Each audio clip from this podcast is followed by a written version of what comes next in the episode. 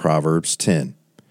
The Proverbs of Solomon A wise son maketh a glad father, but a foolish son is the heaviness of his mother.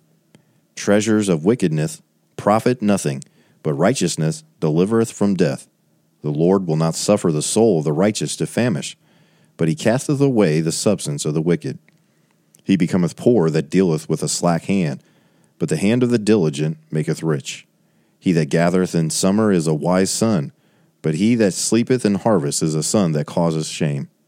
Blessings are upon the head of the just, but violence covereth the mouth of the wicked. The memory of the just is blessed, but the name of the wicked shall rot. The wise in heart will receive commandments, but a prating fool shall fall. He that walketh uprightly walketh surely, but he that perverteth his ways shall be known. He that winketh with the eye causes sorrow, but a prating fool shall fall. The mouth of the righteous man is a well of life, but violence covereth the mouth of the wicked. Hatred stirreth up strifes, but love covereth all sins. In the lips of him that hath understanding wisdom is found, but a rod is for the back of him that is void of understanding. Wise men lay up knowledge, but the mouth of the foolish is near destruction. The rich man's wealth is his strong city. The destruction of the poor is their poverty. The labor of the righteous tendeth to life, the fruit of the wicked to sin. He is in the way of life that keepeth instruction, but he that refuseth reproof erreth. He that hideth hatred with lying lips, and he that uttereth a slander is a fool. In the multitude of words there wanteth not sin, but he that refraineth his lips is wise. The tongue of the just is as choice silver, the heart of the wicked is little worth. The lips of the righteous feed many, but fools die for want of wisdom.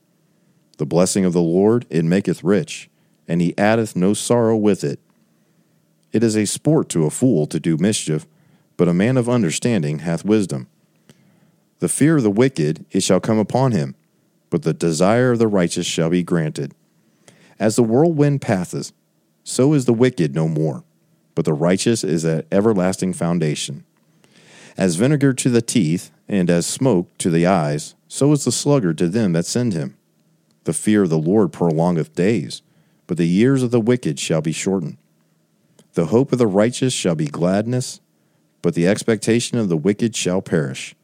The way of the Lord is strength to the upright, but destruction shall be to the workers of iniquity.